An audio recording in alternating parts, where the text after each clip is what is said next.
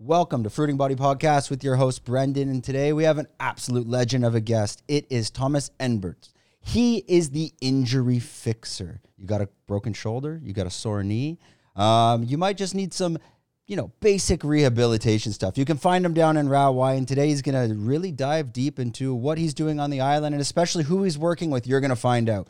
Um, without further ado, let's get this podcast started. Oh, we always forget. Uh, don't forget to like, subscribe. Uh, it helps us out in the algorithm. And we also heard that if you share this content, it's really going to boost us up. So if you love the content, hey, it's for free. Help us out a bit. Let's get it going. And without further ado, Thomas and.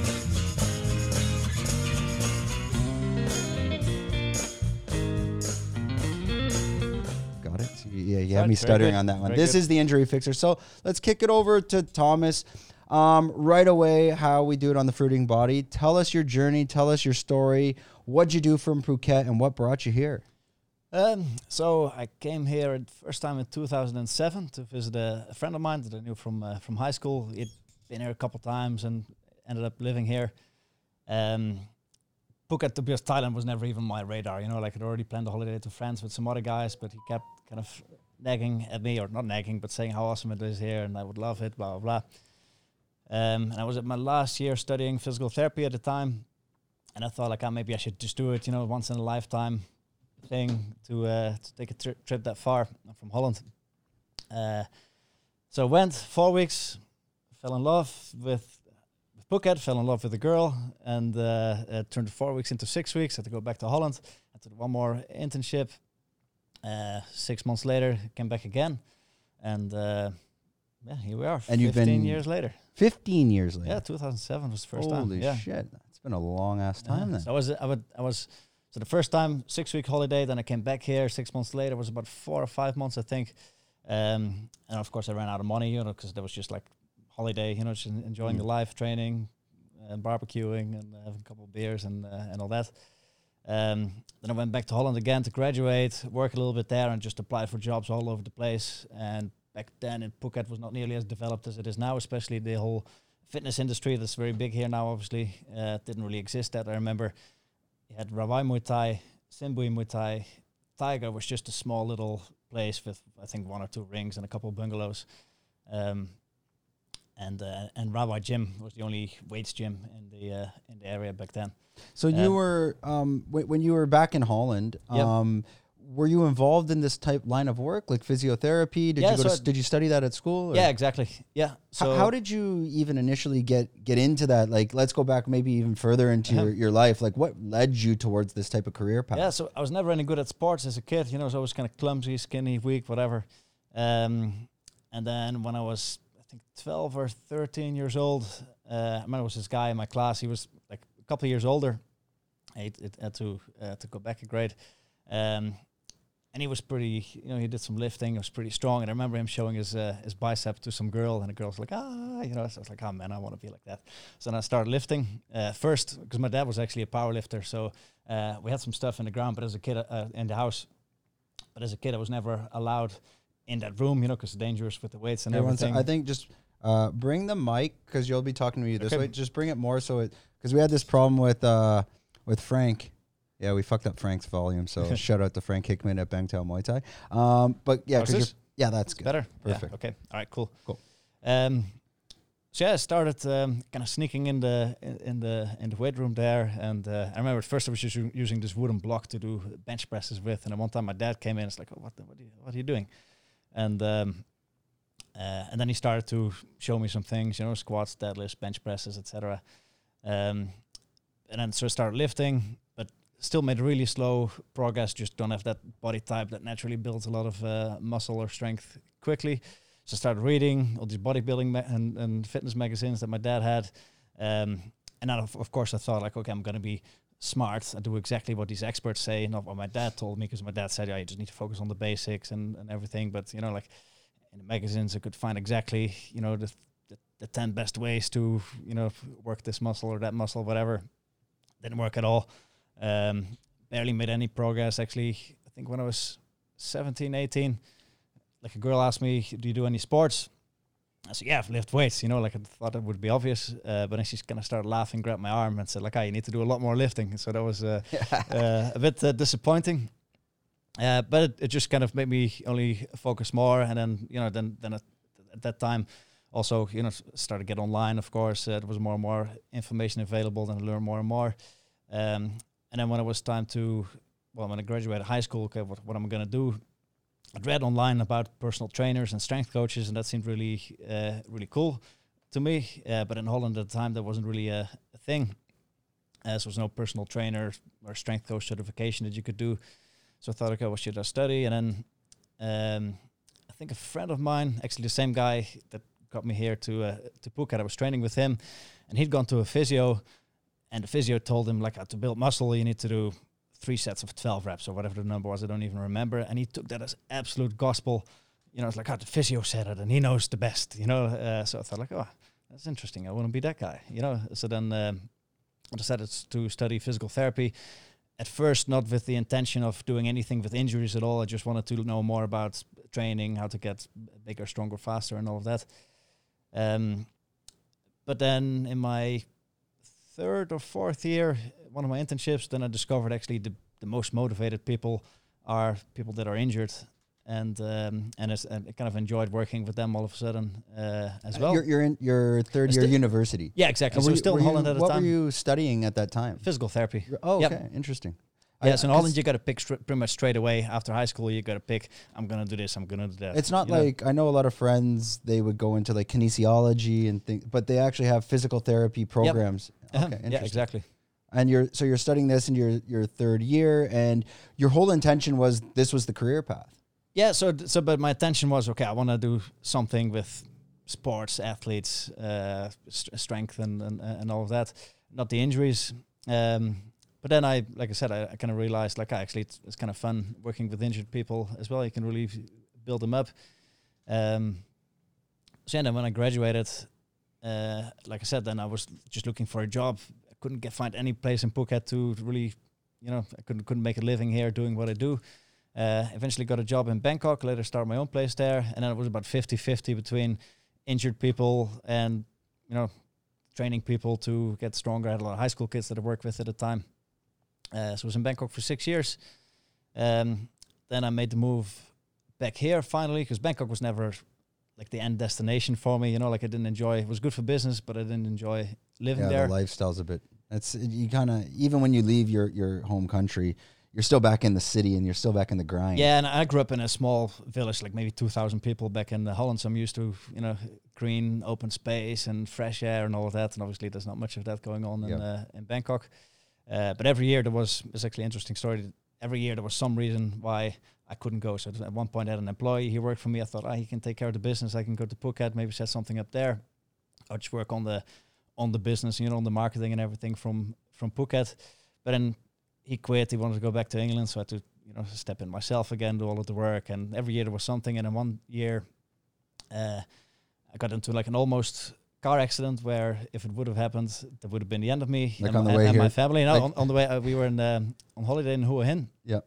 Uh, with I had my my mother was visiting with her husband, and my wife and and daughter. Uh, so we are there, and I got sick actually that that that trip, uh, and I think that's what saved me because I was playing this um, game on the iPad because I was just lying in bed all day.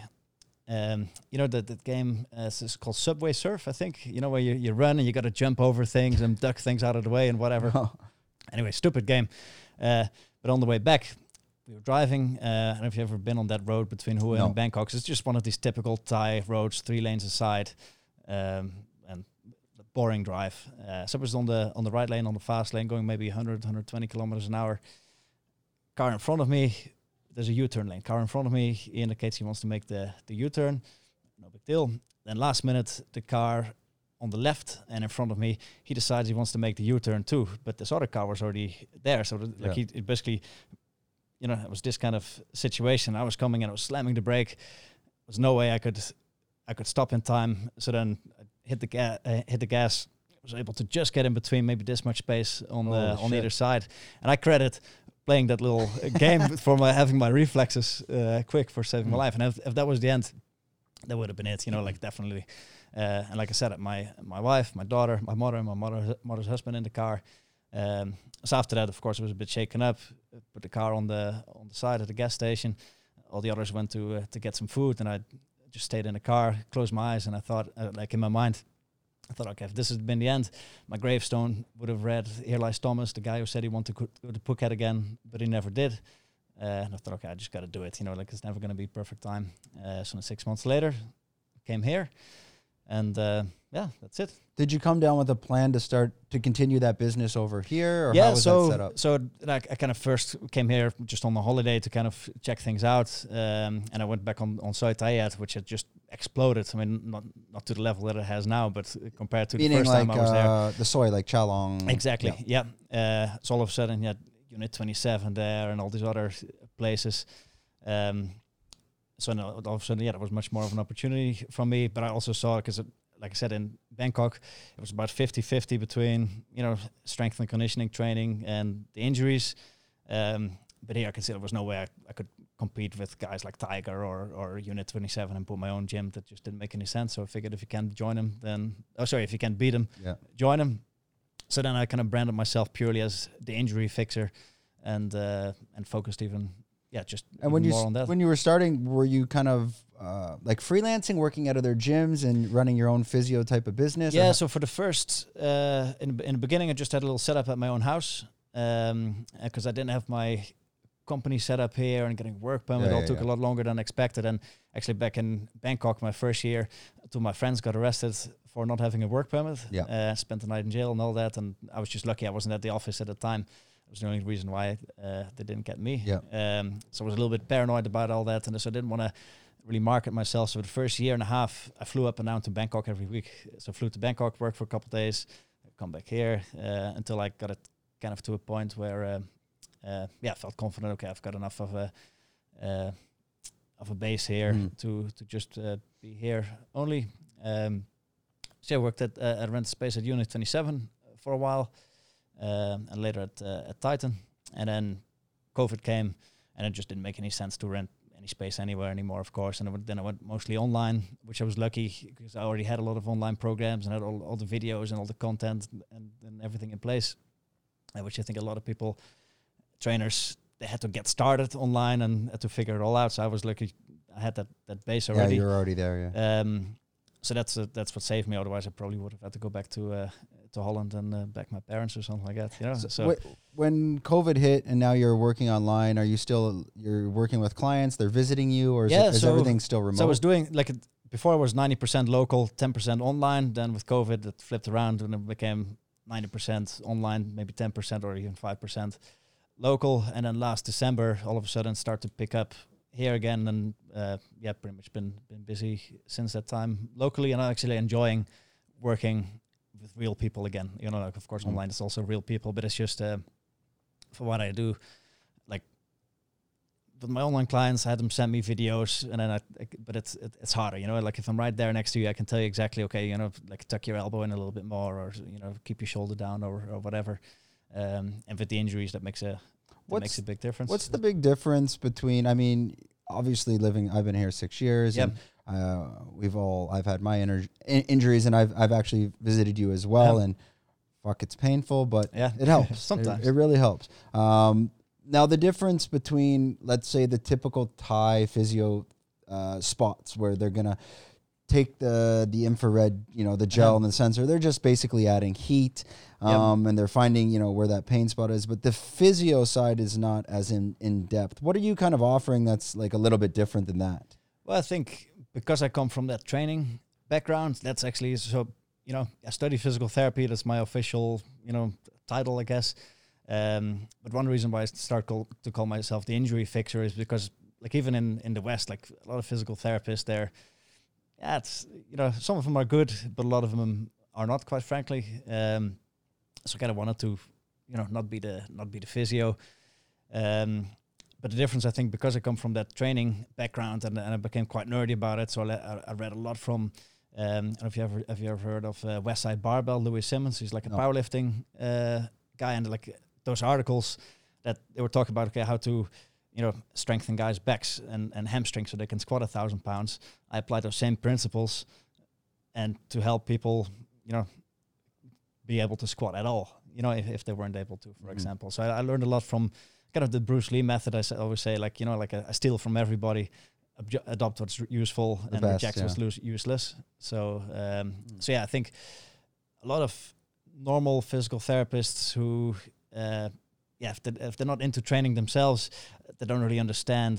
Yeah, it's know, kind of like the same methodology no matter what injury you have. It's Um, whether it's your knee or your shoulder or your back, they kind of give you the same advice, I find. And there, there's some good ones in Chalong for sure. Oh yeah, Uh, and and like all that stuff, like you know, ultrasound, massage, uh, chiropractic, and, and whatever. Like I, I use some of those things myself, like trigger point and and whatever, and exercise. Like all these individual things, they can really help.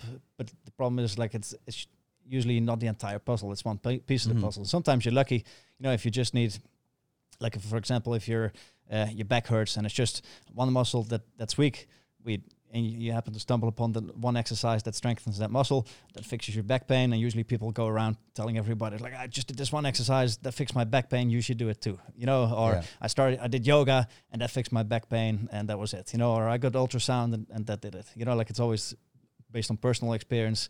The one thing that I did and that fixed me and that will fix you too. Uh, but a lot of times, you know, what, what causes one person's back pain isn't what causes the next person's back pain, and usually it's it's Yeah. it's three things. Um, so that's why I always like to attack it from from all the different angles. You know, like yeah, you, there's some some tight spots usually. You need to loosen them up. You need uh, there's some weak weak areas. You need to strengthen them up, and then the other big difference I think between me and a lot of others, I, I look at the whole thing. Um, so for example, if most physios and even orthopedic surgeons, etc., if like let's say you got knee pain, look just at the knee. Okay, what's going on with the knee? You know, is it meniscus? Is it ACL? Is it the ligament? Or is it tendonitis or whatever? And I kind of just look at that. Uh, but you also have to look at this. This is what I do. Okay, what what's causing? Let's say you got um, like inflammation in the tendon. You can work directly on the inflammation Mhm. but what's causing it. You know, it's kind of like um, uh, a car that's out of alignment. If you get a car with one tire a little bit softer on one side and you keep the car in the garage, no big deal. Year later, the car's still the same car. Um, if you just take it out to get the groceries once or twice a week, um, 500 meters down the street, probably a year later will still be fine too. But if you take it on the highway and you're going to drive it for many, many miles and fast, then you know something's going to wear down, right? Eventually. Then if you take it to, the mechanic, and the mechanic only fixes the part, uh, replaces the part that's that's worn down, but doesn't fix the alignment of the car, then and you're going to drive it again. It's going to happen over and over again. Yeah, it has like a ripple effect. So you, you get you get the same problem because you didn't take away what's causing it. So for example, with with the knee, a lot of times it's a tight ankle. So a lot of people, like for example, you could have sprained your ankle when you were 12 years old playing football, and it's well, you're 12 years old, so you wake up uh, the next morning and it doesn't hurt anymore. You go play, play football again. Uh, but often what happens is it doesn't fully recover. Like the pain goes away, but uh, you still got some and, you- stiffness. and you start to favor it a bit. Exactly. well. So, yeah. so and and again, when you're you know under 25, that's rarely a problem. But then you know 25, 30, 35, 40, Yeah, whatever. I had that with my. I had uh, like, it's crazy. I would have like this knee pain every so every so often, like once every two years. My left knee, uh, I just couldn't squat. Like, Yep. Not even body weight, Uh-huh. and it would come out of nowhere. And basically, what I ended up finding was my left quad after like two years later was like substantially smaller than my Yep. right, and then that started to lead to lower back pain. Exactly. And I went and saw another physio guy as well in Chalong at that point. And basically, the physio was he's like, just go in a pool and wiggle your left leg for months. like, just build up. Like, he's like, you literally have no, your hamstring is like, there's nothing there. yeah. He's like, whatever you're doing. So if I was squatting, I was probably using like 80% on this leg. Yeah. Exactly. And then you don't really notice it, and then it kind of, tr- you know, it snowballs and it goes from your knee to your back, and then eventually it somehow worked its way to my shoulder. Huh. And yeah, it, it- and you really know, you never really know where that pain was originally coming from until you kind of go through those those sessions. But yeah. um, Exactly. typically, when you're working, now you're working with high profile athletes as well. I saw Yep. Johnny Walker was down with you. Yeah, I've worked with um, Johnny Walker, Mark Hunt, Tai Tuivasa, a couple of other UFC guys. Um, What what do you usually see from these the let's say the MMA athletes? Mhm. Is it kind of is there something that you're seeing more often than others? Like in terms of like on a specific injury, or is it all Um, over the place? No, it's like with really they're just the same as us, uh, but they're usually gen- most of the, the the pro guys they're definitely genetically a little bit better than you and I, so they recover quicker. Um, but they beat them, their bodies up a lot, you know. So the diff- like I found it because I used to work with a lot of uh, CrossFitters back at Unit, but also a lot of fighters. Um, and a big difference, like a CrossFitter, like as soon as something is a little bit off, like if they're they're doing a snatch and the right shoulder feels a little bit tighter than the left shoulder, they notice it and okay, this is a problem. You know, I need to do something about it. Um, which was great for me because you know, like they're they're very aware. of Yeah, they're that. on top of it. They don't want to. They know that if they keep doing that for two weeks, it could lead to something else. Well, and, and and and they notice it, and like, and if your right shoulder is a bit tighter than your left shoulder, you just can't do a snatch properly, right? Whereas with the fighters, first off, they're always beat up from sparring anyway, you know, so their body is just hurting everywhere. Um, but then also, you know, if a fighter doesn't have a certain range of motion in a in a shoulder or or or whatever, he can adapt his game. You know, so it doesn't have to be the exact perfect same movement. You know, like he can just adjust the angle of a punch or or or a, you know a grappling move a little bit, and they don't usually realize it, uh, but unconsciously they just do. So a lot of times the fighters, their uh, yeah, the recovery is really good as far as you know how quick they recover from exercise and everything. Of course, they're usually in great shape too, um, but their their joints are often really do you messed think up. they they also they they don't want to find out? Like they Yeah, don't want. They, like, I don't want to find out I have a tear in my shoulder and I need surgery. I'm yeah, just gonna exactly. keep doing I, this. I've had um, well, I've had uh, like sometimes like uh, fighters like I got to fight in two year two weeks. Don't tell anyone that I'm coming to see you. Yeah, yeah. You know, because I don't want the the promotion to find out and then they're gonna cancel uh, cancel my fight so or so whatever. you're, you're right on uh, Bet three six five. Yeah. I'm joking. You got that inside info. yeah, exactly. Uh, but yeah, I remember one time this guy Soa the Hulk uh, Aussie uh, guy who used to be in the UFC, um, and that was the first time when I kind of realized this. Like, I because his, his coach had sent him to me. He's like, "Hey, get He says, Thomas," said, and so he said, "Like, I've just got this little niggle in my shoulder, hurts a little bit." I said, "Okay, let's check it out." And ask him, "Okay, move your arms above your head and uh, and clap your hands." And he just did it like this. You know, I said, "Like, yeah, there's no pain." I said, "No, no, that's not over your head." He like this way, and then he was like going, like, "Uh," you know, and I was in, in a lot of pain. I was like, "That's just not just a little niggle. That like there's something like Mm. really wrong here, you know." But just he just avoided those those, those movements, you know. So uh, yeah, they don't want to. You know, the fight gets called off. I mean, I, I'm sure even like if, the the let's say it's the commissions in a specific state in the Yep. U.S. They find that out. They probably they might Oh, not allow the, the fight. fight. Yeah, they would cancel the fight. Yeah. Yeah. and then that's their livelihood. And, a lot of people, if they're aware or not, like these UFC fighters, unless you're like a top ten, you're the pay's not great, Yep, and that fight might pay for the whole year for him. So exactly. They really and can't and miss if, it. if the if the pay is great, same thing. Yeah, you know, yeah. like it's uh, it's all the same. And also for the same thing for the lower level guys that aren't even in the UFC uh, yet, um, and they're making obviously even uh, even less money. So they're, Mhm. they're really yeah they gotta gotta fight more. And A lot of times they can't afford uh, proper care. You know, like I, I've had guys that like had a, like really. You know, tore their, tore their pec years ago, but couldn't afford surgery. So then just you know, yeah, it just keeps just fighting with a torn pec, and uh, Yeah. Yeah. I want to ask a, a couple a couple things. One is going to be about like uh, the myths of people uh, of chiropractors and what your Yep. thoughts are on that. But before that, um, being a physiotherapist, are all let's let's say f- specific specifically for knee uh, injuries is Yep. everything can it be rehabilitated or is there a certain point where you need to recommend surgery? Um, yeah, sometimes like I'm not a fan of surgery in general. You know, I think you should avoid it as long as you can. Uh, but in some cases, you know, like if you get hit by a car or you get kicked in the leg and something completely tears, like an ACL or a meniscus, especially. Like I've I've he- helped people uh, rehab complete ACL tears without surgery. Um, so that's definitely possible. But sometimes, like if your meniscus is completely torn, then it just like like the, the bones just get stuck and it just can't move and gets locked. And, then it's kind of bone on bone at that point. right? Yeah, you know, like it, it just you know, the, the, the like a meniscus is basically just a um, a pillow of cartilage that's in between your, your lower leg and your and your upper leg. Uh, so if you get a tear in there, then you know the, the movement cannot happen. And, uh, it's quite small too. Like even a, a minor tear can cause some major pain. yeah, like major issues. Yeah, and, and it all depends on the person. You know, like everybody's built a little bit different. So some people have more open joints, some people have more closed joints. Or s- two people can have the same tear, but it, it affects their their movement and pain and everything completely Yeah, I had a, our our producer before this lovely guy Hans was a, a Brazilian guy Talise. I don't know, he's maybe he's watching. Probably not. These are so long. Who the hell's going to watch them all? But um, he had a meniscus tear, and he actually had to go back to Brazil because obviously, when you don't have insurance here, Yep. you're talking that surgery in Phuket would be about two hundred thousand plus baht. Yeah. So he's like, "Ah, I can just go do it in Brazil. It Uh-huh. makes sense. Um, and he he was hobbling around on crutches on and off for about Yep. four or five months before he could get the flight. Mhm. And that was the main issue. He some days he would be great. Okay, it's gone, and then I'd be at the gym with him, and he would just rotate wrong, just yep.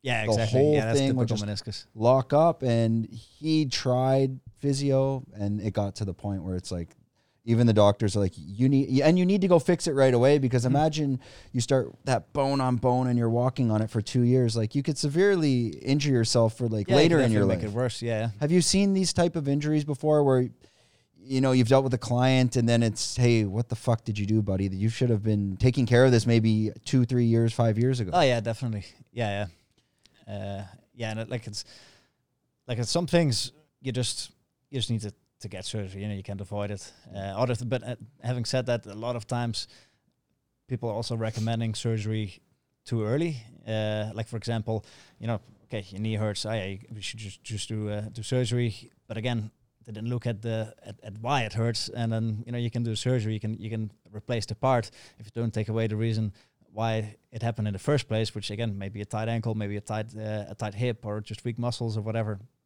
Uh, then you know even if you get the surgery, it's, it's like it doesn't make the pain go away. Like one time I had a a lady in Bangkok.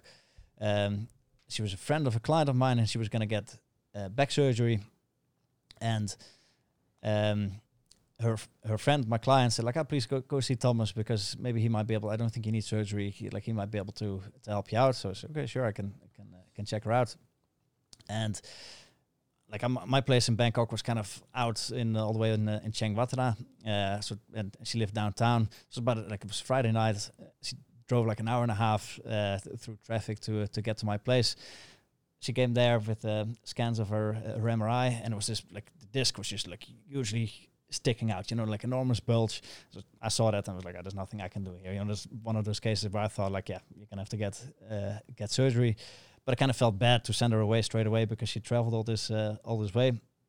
So uh, I decided to check her out anyway. Um, so first thing I do is like I try and you know bend forward a bit because th- I was thinking, okay, based on that uh, that scan, it should be super painful to bend forward. But she just bent forward and like put her hands flat on the ground, and I was like, well, that, that that's weird. That doesn't correlate with the uh, with the with the scan. And then did some other uh, the other other tests that I was doing the assessment.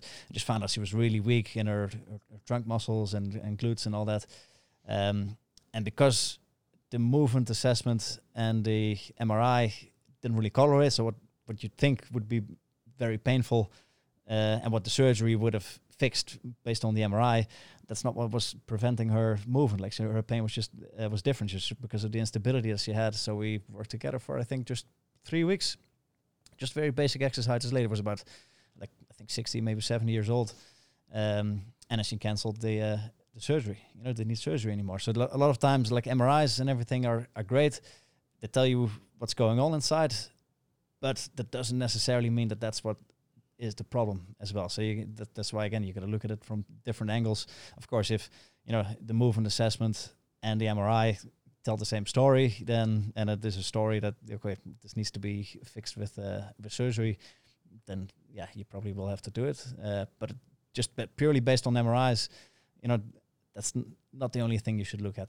Do you offer advice on nutrition as well because i'm assuming like like anything with inflammation also if they're having like knee knee issues shoulder issues it could also be um, you know further further agitated due to bad diet Yes, definitely. Uh, the thing is, like, I have a hard enough time to get people to do like the exercises that I Yeah. want them to do.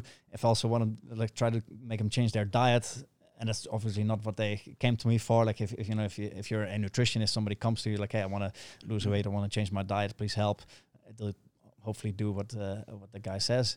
Um, but it's you know it, it, it does make a difference definitely. Um, but yeah, my opinion, that like for injuries, the mechanical problems are the same. Like only if you know if you got inflammation everywhere, like your knees hurt, your shoulders hurt, your back hurts. Okay, that's a sign that there's some kind of systemic inflammation. Eating, that's- too, eating too much shrimp, they got some gout in the system. yeah, for example, you know, it could, could be could, could be you know, or just Yeah. like uh, too many uh, vegetable oils and not enough healthy fats and and, and all that. Um, but if it's you know, if just your right shoulder is hurting, but everything else is fine, then that inflammation is not caused because you didn't take enough fish oil or anything like that. It's just because you know, well, whatever the the cause might be. Um, and a, a big distinction to make also between okay, what what what could be like i- i- it is something that happens. You know, if you got a car accident, pretty clear, right? So, or if you're doing jujitsu and you get your shoulder uh, twisted or whatever, you get a pretty clear moment. Okay, this is when it happened, um, and you know, doesn't matter how strong or how perfectly mobile everything is. You know, if it goes, it's gonna go. Mhm. Um, but if it's something that kind of started a little bit slower, um, then there's usually some kind of mechanical cause. You know, like if like it's from from squatting or deadlifting, whatever. Uh, then you know there's usually some something somewhere else that's not working properly that makes something else do more work than what it's really uh, supposed to do, and that's when you get in trouble. So, um, speaking of that, and the jujitsu's in uh, jujitsu in particular, Yep. which is probably the, uh, you know, most realistic place where mo- you're going to get injured.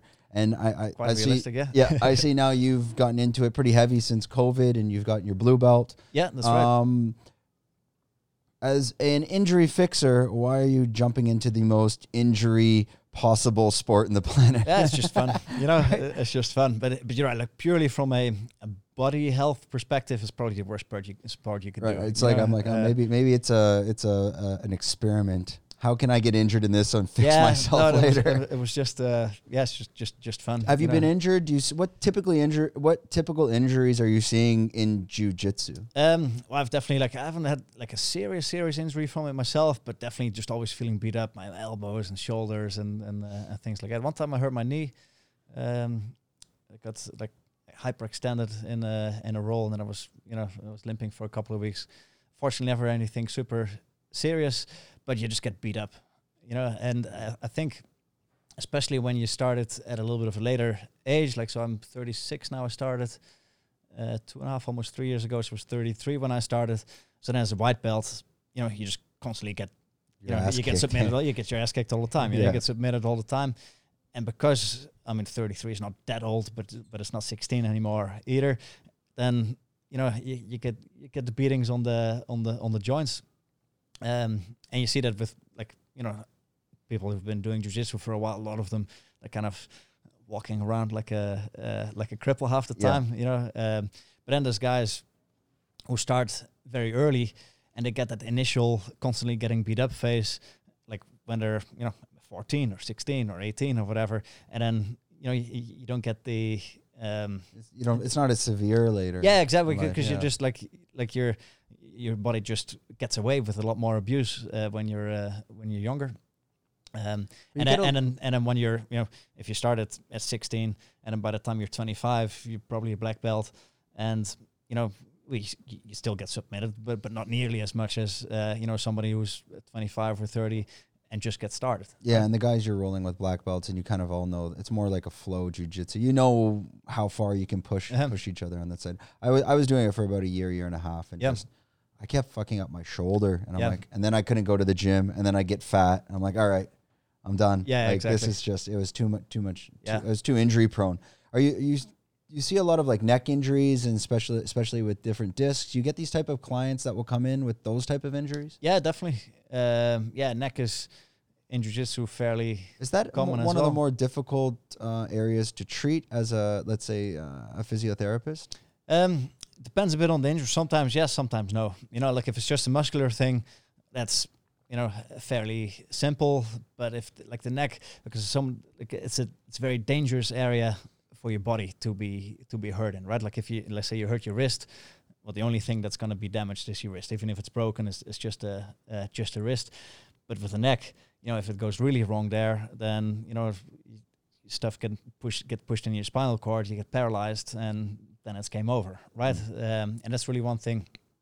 Uh, like muscles don't get tied for fun; they get tied for a reason, which is to protect you from further injury. Uh, so, for, like, and the worst thing that can happen to any joint in the body is that it goes completely out of place because yeah, then you wouldn't be able to use that part of the body anymore. And especially with the spine, neck, or even lower back, you know, if, if the the bones or this would get completely out of place, would push into the the nervous um, the spinal cord.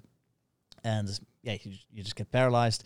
Nowadays, you would survive, but if you're living a couple thousand years ago, you know, then uh, you uh, you become the victim Well, the, even when you're a client would come in with a neck injury, like Uh-huh. trying to assess them, you have to be quite much more delicate than someone. I mean, this is a rhetoric question, but on, Uh-huh. on like a knee or a shoulder. Well, not necessarily more de- like it's still you know p- if there's something really bad going on, people people know you know Okay. that, that like they're not gonna p- push through. Um, but it's just there's many different factors. So then you know if it's a problem with the with the disc, for example, all the muscles also tense up, and you can just think, okay, that's it's just the muscles. So you work you loosen up the muscle, Mm-hmm. but then you know that problem with the with the disc is still there. The instability is still there. Nervous and the tiniest thing can make the nervous system kind of freak out and uh, make everything contract again, and you're back at uh, at square one again. Are you able to tell the difference when someone's injured between like inflammation, maybe it could be a torn ACL, or Mhm. let's say to the neck, um, or, or even the shoulder? If wait a minute, that's a pinched nerve. Like, can can you explain like the difference between these injuries and like how you would go about uh, fixing them? And it's more focused on something that I had, and it was on a pinched nerve, and it Yeah. wasn't so much uh, like inflammation. It was how the fuck do I get this pinched nerve out? What I thought, and a, a little bit of background story on that. What I think happened, I think I was just bench pressing one day and kind of, and I read a lot about it. It, it could have not just been a pinched nerve, but even a ligament. Yeah. It might have got caught between there, like something so small that um, it, I couldn't even lift my arm up. Are when you're getting these clients, are you able to assess them? How would you address a pinched nerve versus like inflammation or something else? Um, well, again, you got to look at okay, what, what's pinching the nerve. You know, so is it because some muscles are just way too tight and pulling the joint in a certain direction, and that's what's causing you know, if, like the shoulders to come forward, for example, and it can cause a little bit of uh, of, of entrapment on the on the nerve. Um, well, then you got to loosen up those muscles that that pull it in that bad position, and usually also strengthen the muscles that kind of reverse it and pull it back in a normal position, so everything is mechanically in line and everything can go freely. Um, so yeah, like and usually like to figure out if it, if there's something neural going on, usually there's like radiating pain and uh, Ah, and, okay. and, and, and stuff like that. But Uh, sometimes they, I was reading online because I this wasn't uh, for eight months. It's this has been fixed for two years now. But um, even online, some doctors were saying surgery, and I really Huh. question that. They were saying like, well, uh, if you want to really fix that pinch nerve, you can do a quick surgery, and they can actually go there and like get it out. Is Yeah. that possible, or Well, is that like the, one thing is with looking stuff up stuff up online, it's you Yeah. know like it, like with anything like with with with joint and, and, and muscle injuries or you know I've got a little stomach pain and before you know it you get the worst disease known to man, right? Uh, and you're getting all kinds of things in your head. Um, so that's definitely the same thing. If you look up, okay, my shoulder's hurting in this and that spot, and then you can kind of get caught in that uh, that rabbit hole of terrible things. yeah? Uh, so it all, it all depends, you know, like, uh, but, you know, try for the simplest solution first. And then if that doesn't work, try maybe something else. If that doesn't work, and then, because, like, surgery, you can't undo, right? Uh, so, and, and, and surgery in itself is kind of a trauma on the, on, on the body. So, well, again, sometimes it's necessary, um, but it is a trauma and you need to recover. And I've, I've seen people, uh, like year or two years after shou- shoulder surgery where you know it's maybe worse than it was before the shoulder surgery you know and that's because they're favoring it after the surgery. that, like maybe the surgery was not not necessary uh, or or you know like again they're, they're cutting around and the shoulder is a very complicated joint like whereas knee is very simple joint you know there's a couple of ligaments and it bends and extends only and that's pretty much it um, so knee surgeries are very uh, Simple, simple, and also relatively easy to recover from most of the time. But with the shoulder, because it's a ball and socket joint, you know, there's- and there's a lot more different muscles involved and everything. Um, and again, like I said, like muscles they don't get tied for fun, they get tied out of, out of protection. When you get surgery, sometimes they can kind of freak out your, your nervous system, and it, it's thinking, okay, there's some, some problems here. We need to tense stuff up to to Mhm. protect it and keep it safe. Uh, but then you can get more problems from that protection because then those muscles stay tight the whole time. lack of blood flow in those muscles, and they get irritated, they get painful. Then you end up using other muscles more, and you kind of get this snowball yeah, effect from out. it. Yeah. Yeah. Um, Yeah, it's uh, yeah, that's I've always tried to. answers Oh, your- yeah, your no, it, there, it does, and I I understand that sense. Like this type of podcast, uh, everyone's different. If you're having a consultation, like even for yourself, when someone comes in for a consultation, you don't really know what's going. You, you have to go through a process to figure out what the hell's wrong with them Yeah, first. It's not, um, you know, it's it's not you know one thing fits all type Yeah, of mentality. and usually I, I kind of have a uh, an idea. Yeah. You know, it's just somebody's like when they uh, fill out a form on my, on my website, like ah, this and this, just based on okay, you know how long it's been hurting and when it's hurting. You can already have an idea, but then you, yeah, you, you gotta because a lot of times people, if I'm just at a restaurant, for example, or in a bar even, and then sometimes people come up to me like, "Hey Thomas, I know you're not working, but," you know, and then comes like, you know, my elbow hurts. What should I do? You know, Yeah, and it's- like, well, I can't I- tell like you right it- now. it- You know, that's that's uh, yeah, it's a simple question with I'm complicated. sure you've had a, a few beers with a few guys at the bar, and maybe all right, come over here. Yeah, let me, yeah, take a look at you. Um, you, I remember now. I was a part of your newsletter because I, I was a client and came Yeah, okay. in. Um, sorry, I can't remember because again, this is two years ago. Yeah. You, you had a, a a specific kind of routine magic or what was uh It's all magic. No, No, no, Uh, the name probably you think about a superhuman six. Superhuman. That's it. Ahem. Superhuman Six, and uh, you're really focused on using like elastic bands and strengthening Mhm. strengthening the the shoulder blades and the scapula, and also you're a big advocate of like tennis balls or hard balls. This routine, this this um this process. How did you come up with that? How did that come together? Yeah. So the um, so and by the way, the, the elastic bands is just a tool. There's nothing magic about the bands. Just you got to work the, the muscles a certain way. The reason why for that. I, I chose the elastic bands because it's just you don't need to go to a gym. Everybody can do it at home, um, and uh, bands are really uh, useful. Um, but there's nothing magic about them. Just like there's nothing magic about kettlebells or barbells or machines, You whatever. can It's- throw an elastic band in your suitcase and you're good to go. Yeah, or even you you can work the wrong muscles with an with an elastic band and get get the opposite effect of of uh, what you want to achieve. You know, so. Uh, so nothing magic about the bands. Same thing with the tennis ball. You know, use that to. Um, that's probably what I had you do as well. Yeah. You know, like on the those painful spots on the Yeah. um, on the muscles, and then using it. It's just the same as you know me digging in there with my thumb, or you know, a foam roller is another tool, or the massage gun, or whatever. Um, and actually, I like to use the the barbell a lot these days. You know, like for especially for big muscles, like on the back and the and the legs and everything. Nothing beats the, the bar because it doesn't get tired. You know, Mhm. like if I t- find a spot uh, on your on, on your leg or on your back with my thumb, I can find a spot. But you know, I'm human. After about 30 seconds or so, it starts to get tired and I have to change position a little bit.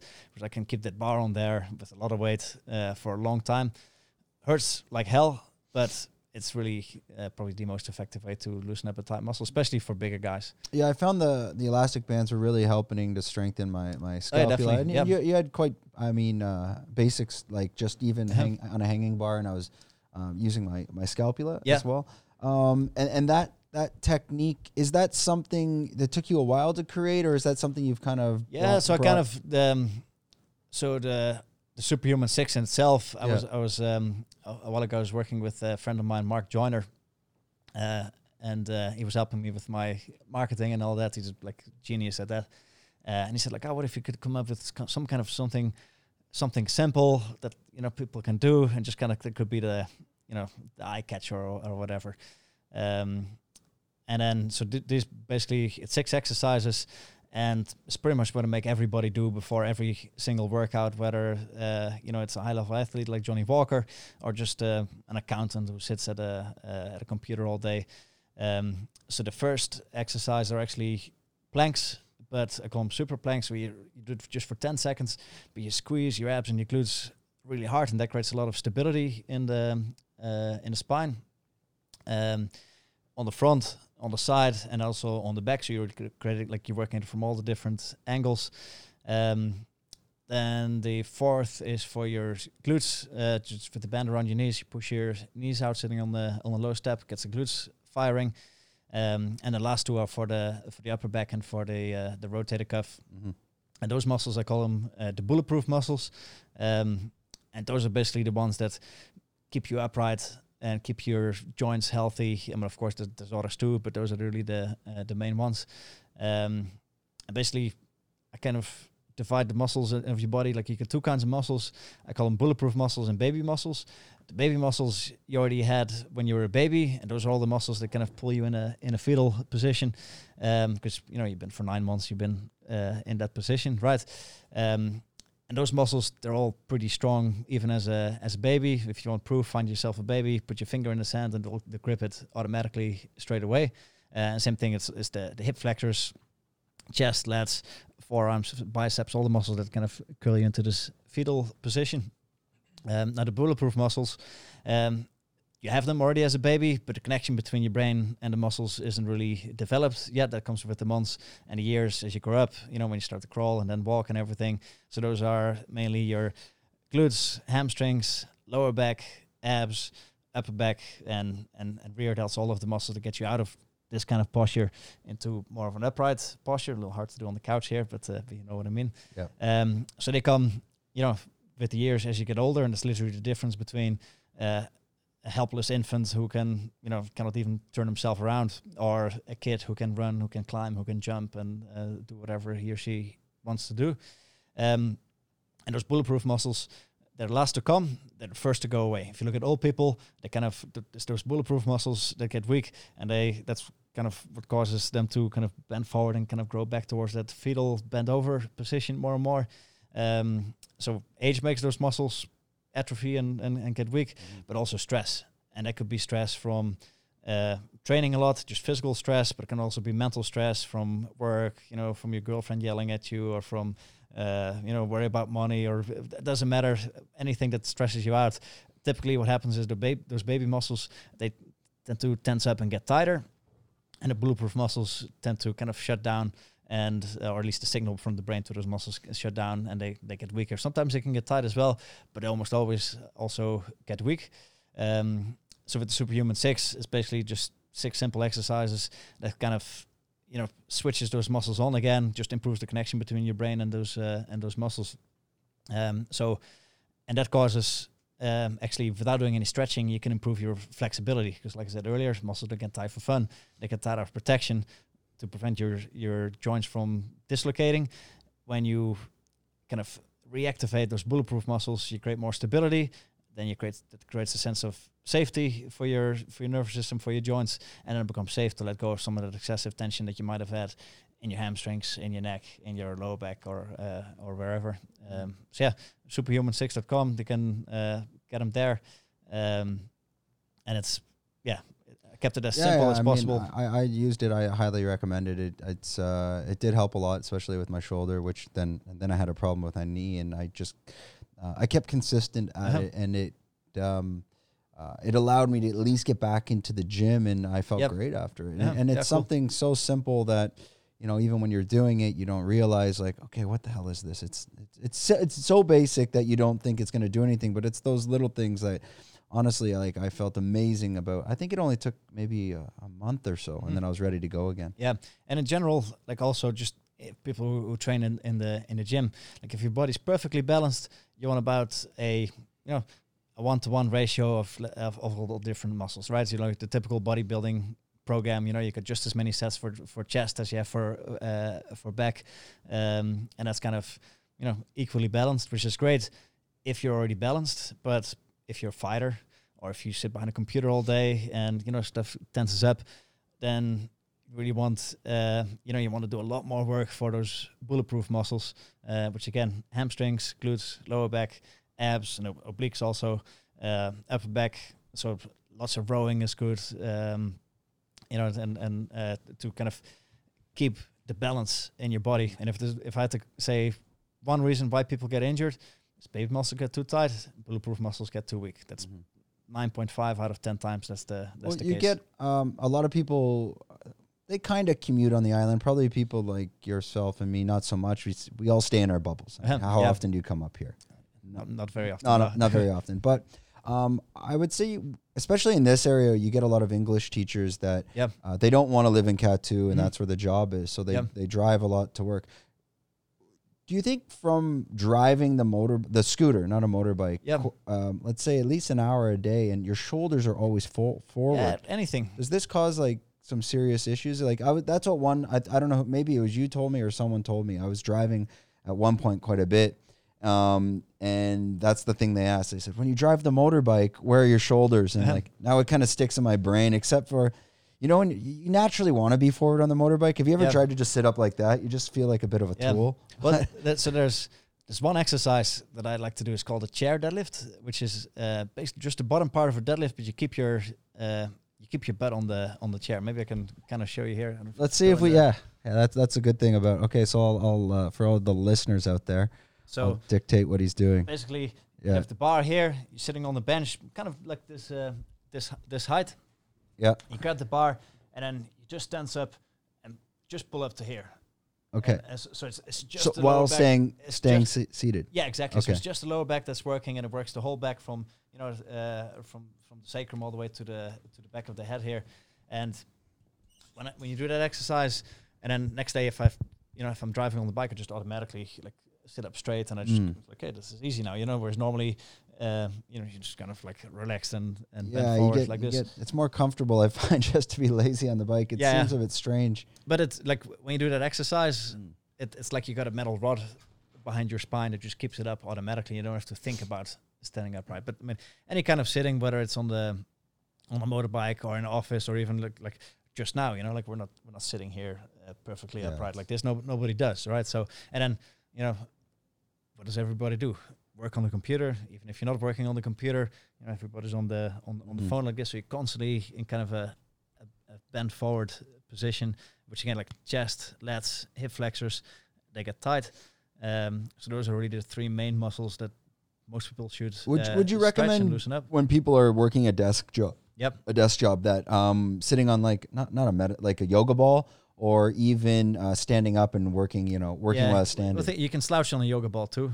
You know, so there's nothing like the idea behind is okay. You have to stabilize and everything, but you know, at least for myself, when I sit on there, initially okay, it's it's nice, but then you know you get you get in the same exact same position Yeah. as you would on the on a normal chair.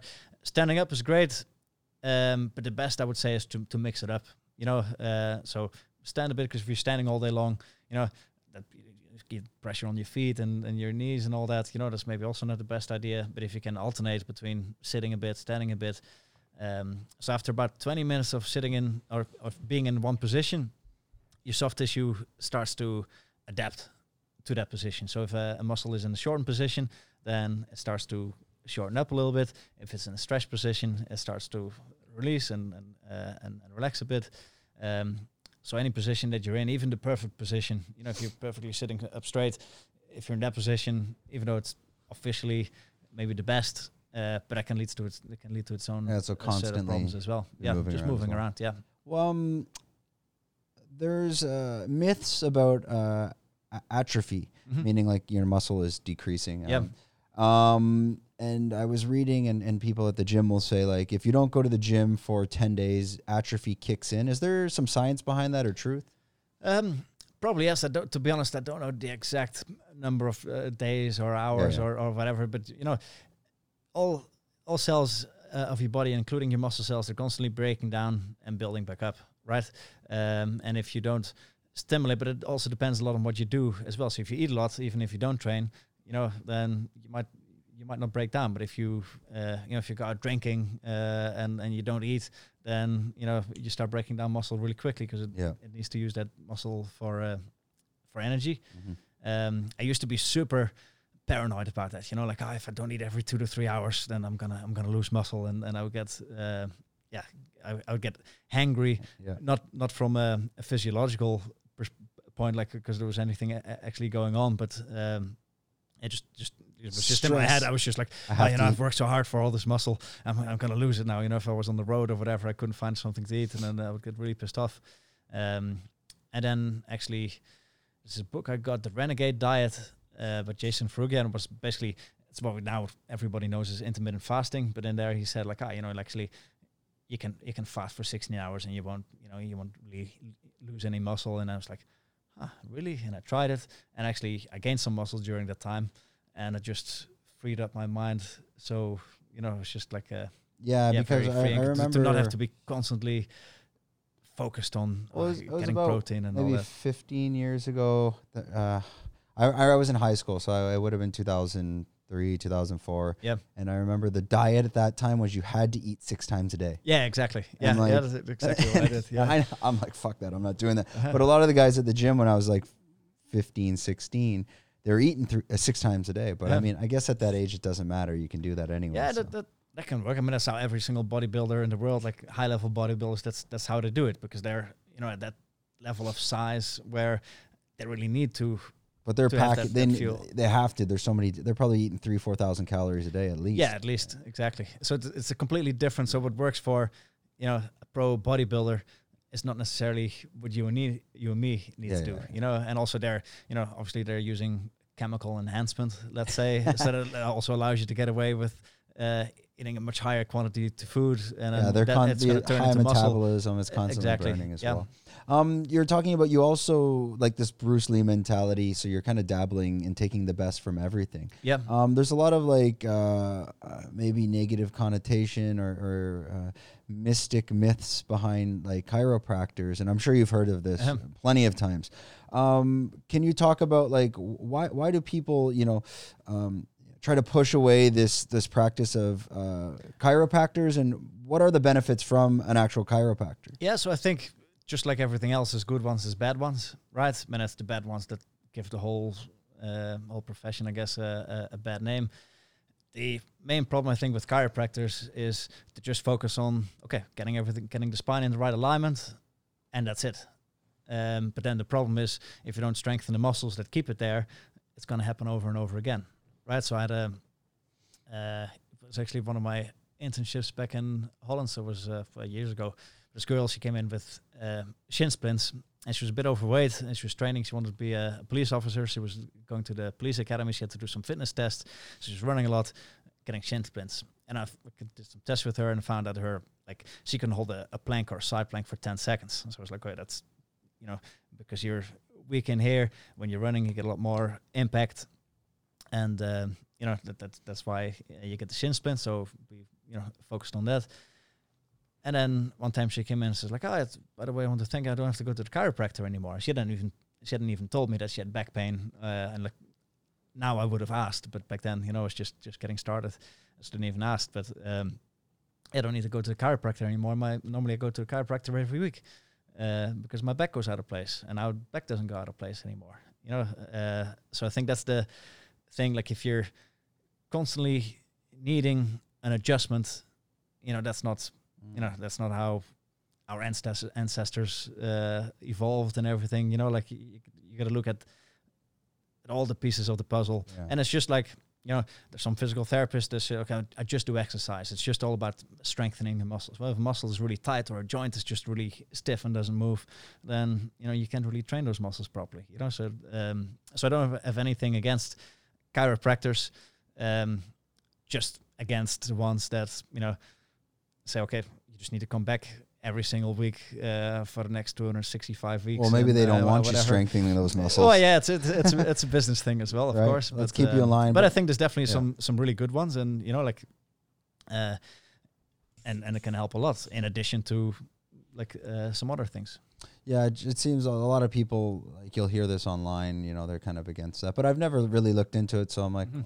oh, instead of researching, I like. Um, and I, I think there's some chiropractors who kind of get really far into the kind of the woo woo space, and they kind of yeah claim that okay, we just do this and it's gonna fix everything. You know, uh, like even non-related yeah. things. You know, well, like uh, I, I was saying before, I, I saw uh, someone for physio, um, without naming names, and they basically were like, I showed up and they wanted to align me, but with no follow up physio process. Go Yeah. home, do this, this, and this. yeah. And basically, again, it was a shoulder problem, and they're they're just like, ah, well, your body's out of line. I'm like, well, you probably Uh-huh. tell this to every single body that comes Yeah. in here. I'm sure everybody's body's out of line. Let's be Uh-huh. honest. Pretty much, yeah. Right? Uh-huh. And then I laid on a table, and he kind of just took his two fingers and worked them all the way to my spine, and it was terrible. It was horrible. Like, is this woo woo science? What is that? Have you heard of this? Um, again, I wasn't there, so I don't know. You know, like Yeah. you, like it's very possible. You know, like if you got a problem with your hips or, or your spine, that could cause your shoulder to move a little different depending on the exercises that you uh, the training that you do and all all that. So, um, I always say I don't argue with result, uh, with the results. So if it works, keep doing it. You know, Yeah, uh, and and if it, if it doesn't work, then you know uh, it doesn't work. And again, just because that didn't work for you, because that was not your cause of the problem, Hmm. uh, but for somebody else might have gone to that uh, had that same treatment and might have fixed their shoulder pain. Who knows? You know. What what other type of like woo woo science is out there? Maybe uh, definitely it's in Koh Phangan. We all know that. but like, are you ta- are you talking more of like crystal healing on shoulders type of mumbo jumbo? Yeah, I mean, there's there's there's all kinds of uh, all kinds of stuff, right? But I, I think what chiropractors sometimes do get a, a bad name of is like that they're really, um, yeah, ascribing more benefits, and maybe they are there, like who knows, but to to their manipulations than than they really Mhm.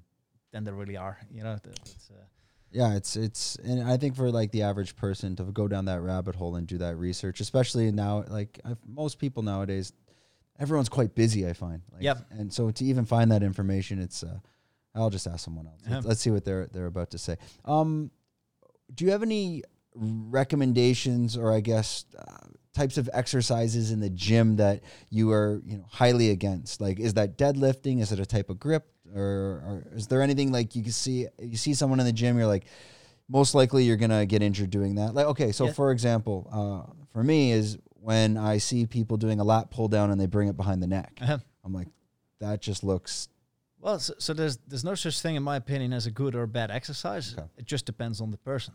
So, if your shoulder mobility and your upper back mobility is good, behind the neck lat pull down can be very useful. I do it myself sometime, you know. Mm. Uh, but if my shoulder is stiff, like for example from jiu-jitsu and stuff like that, and I, I can't get that range of motion, yeah, then I can fuck your shoulder up. Um, so, same thing, deadlifts. Most people aren't ready for deadlifts you know that that's the problem. Like if you if you if the mobility isn't there and the strength isn't there, uh, then yeah, deadlifts can really be problematic. But it's not because the deadlift is because of the person doing the deadlift. You know, uh, so of, of course yeah. more injuries happen with deadlifts than with bicep curls, but there's also a lot more benefits that you can get from benefit uh, from deadlifts than than bicep curls, right? Mm. But uh, I heard my own. Uh, one, one thing I will say, deadlifts off the floor don't do more than five reps ever. Uh, Okay. Unless you're in CrossFit, if you're competing, okay, then it becomes your sport, and then again it becomes uh, like a lot of people are against CrossFit. They say it's stupid or whatever, but it's a sport. You know, it's just like rugby or jiu-jitsu. Like there's a certain risk with it, and when you compete in that sport, you just have to accept those risks. Uh, but in training, deadlifts from the floor, if you do more than five reps, because it's kind of a complicated technical movement, and then what will happen is some muscle gets tired first. Maybe it's your quadriceps, maybe it's your lower back, maybe it's your grip, and then your form starts to change a little bit, and that's when you get in trouble and uh, you start to move differently, and then uh, then you get the yeah you can uh, mess up your back. Mm. It's actually um, the one time I didn't follow my own advice. I ended up really hurting my back. I was, uh, was back in Bangkok. A new training partner, a guy came in into my place, and it was kind of like a. It was just at the ground floor of my house. Um, I just put in a squat rack and a bench and uh, and dumbbells and all that, and uh, just I was training people there. This guy, he just moved there, and he um, he asked me like, ah, "Can I can I can I do my workouts here?" I was like, "Ah, sorry, there's not a not a public gym." But we talked a little bit, and he was a uh, a strength coach as well. Um, huge guy, you know, his arms were the size of my legs. Um, so I, I, I didn't have a training partner at the time, so I thought like, oh, maybe we can we can train together. You know, it's good to uh, to have a training partner. So first workout. So now, what do you want to do? So let's do deadlifts. Okay, how many sets and reps? Let's do six to eight and, and work up and weight, see what happens. Now, of course, I didn't want to be the pussy to say like, ah, I don't want to do more than five. You know, Mhm. uh, so six to eight it was. I worked up. I think it was 140 kilos at one set for seven. It was okay. Another set, same weight. The first five were good. Number six it was like really like struggling, and of course, it's come on, one more. And then the last one, I, I was just I don't know how I got it up. My back, my back was rounded like a question mark and all that. Yeah. Um, and then the the the whole day that was in the morning, the whole day I just felt this annoying tightness in my in my muscles. You know, the feeling you just need a need a thumb in there to kind of get some blood flow back in there. But I had clients all day, so couldn't do anything. then at night, uh, my wife at the time asked her to um, you know to, to to press in there first with the thumb, and what she did. And uh, but I didn't feel anything, uh, so I could use your elbow. And then she went in there with the elbow, and then I couldn't get off the floor anymore. I just like extreme spasms for all the way over my, my entire back. Somehow managed to get to the bed, um, and I was you know sitting on the on the side of the bed. If I went sideways, then uh, I would like immense, tremendous pain if I tried to stand up. Tremendous pain. Uh, eventually, I managed to get out and get into some uh, some big rubber bands downstairs. I was lucky um, at the the gym set up there and got some traction on the back on the back, and that kind of like whew, made all the pain disappear. Um, and then my daughter, who was three at the time, she asked me like, "She want me to pick her up and carry her upstairs," which I did stupidly because, of course, then back when I was uh, upstairs again, I was back to square one. Everything had, uh, had tightened up, but that took me a long time To recover. To, to recover, yeah. partly because I wasn't doing my own. I was I wasn't taking my own advice, so I uh, I just did what everybody tell everybody not to do, which is just rest and uh, you know hope it will go away. Um, so I was like yeah, in a lot of pain. What But was I- the problem actually in the end? Um, well, so I, I- never got an MRI, so I'm not 100% sure, but I, I think I like the, probably uh, like a, uh, a slightly bulging or ruptured disc. Didn't have any radiating, so it wasn't like a compu- completely herniated disc. But ev- everything like, but all again with lower back, same with, as, as with the neck. You know, you get a problem in one place, but everything around it Mm. tenses up to uh, to protect it. Uh, but basically, for the first month, I was just neglecting it, and I was still training because if I warmed up, then I could.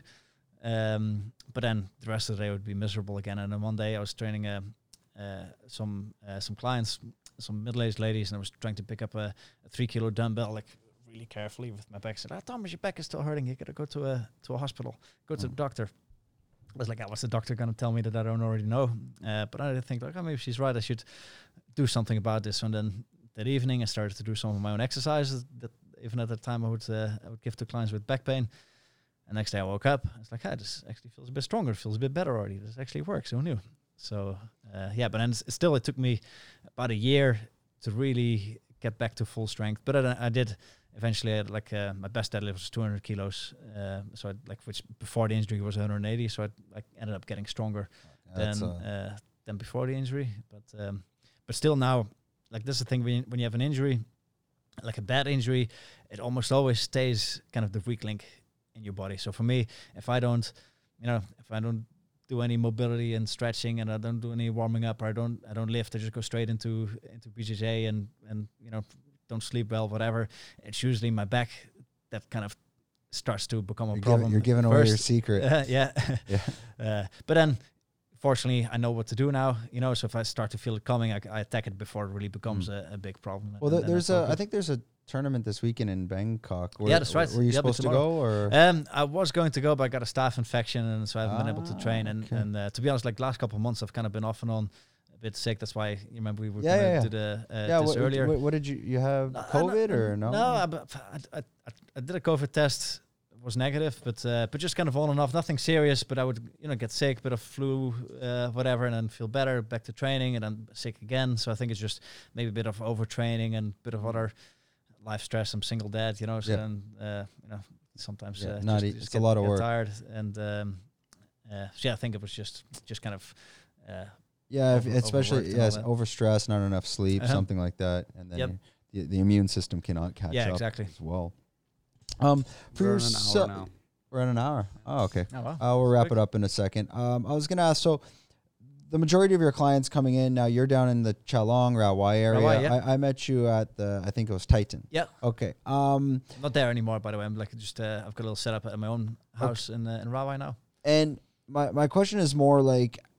Thailand, it's going to become more of like a retirement place for like this the boomers, let's Uh-huh. call them. Do you see yourself pivoting to that, or are you going to continue to focus like on like uh, professional athletes? Because you would, I, I'm assuming you're going to start to see an older generation come here, and that's a completely different market as well. Yeah. So actually, I, I noticed like currently, especially these last six months, uh, compared to like before COVID, it was just tourists, right? Like people come on a, on a training holiday, whether it's Muay Thai or CrossFit or, or whatever. Um, but now there's a lot of digital nomads, you know, like the the, uh, the e-commerce guys and the crypto guys, etc. Um, so there's a lot of them. Most of them, I would say, between 30 and 45 ish. That's the I would say the the biggest age group uh, that I'm seeing currently.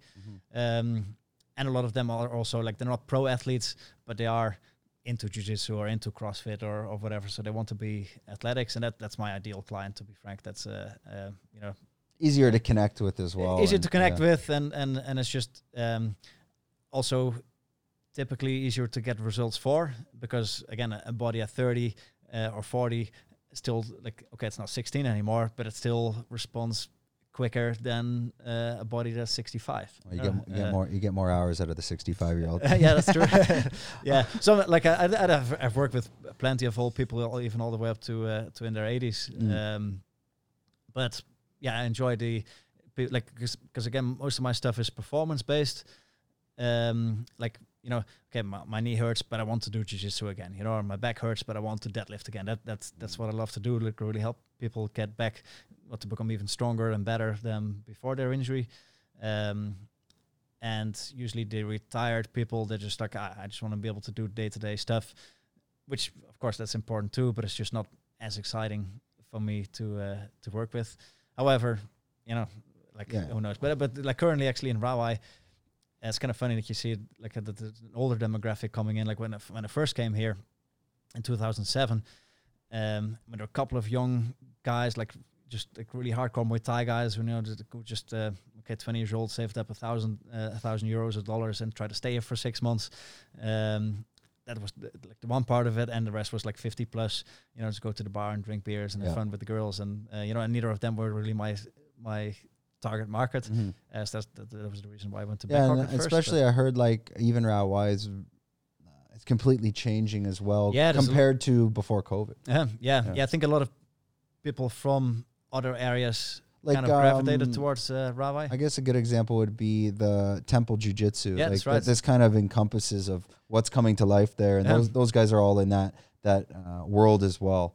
Yep. Um, which is which is great. I mean, I, I think that's kind of what Phuket needs as, as as well. I think most of those guys, you know, they they'd be based in Europe or Dubai or maybe Mexico, and. Uh, I think a lot of people are starting to see the, the benefits of coming to Thailand. And and there's visas coming, and I think digital nomad visas, and it's Yeah. getting a bit easier to stay here now. They've been talking about that for a long time, I think, but uh, who knows? And, uh, but that would be great.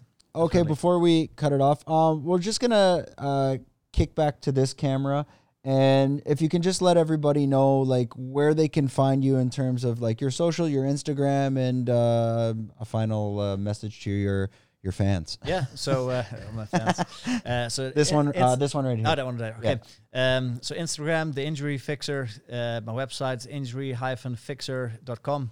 Um, and maybe uh, I'll set up a, a page. This is not getting uh, put out right away, right? No, next Tuesday. Okay, cool. Uh, so I'll make a, a special page, Injury Fixer forward slash um, podcast. And then, because normally some of this, uh, like that Superhuman 6 program, normally, like it's still cheap, it's only nine bucks, but I'll give it away to them uh, for free. If they go there, uh, then you just, uh, yeah, you can get it there. So f- uh, injury dash fixer slash podcast. Yep. And we'll throw that up there. Ahem, sweet. Awesome. Um, okay, I think that that wraps it up for another episode. We're trying to keep them under an hour and a half to please the YouTube gods. Um, Yep. Let's let's see how they do. Uh, thanks a lot for joining us, and we're out.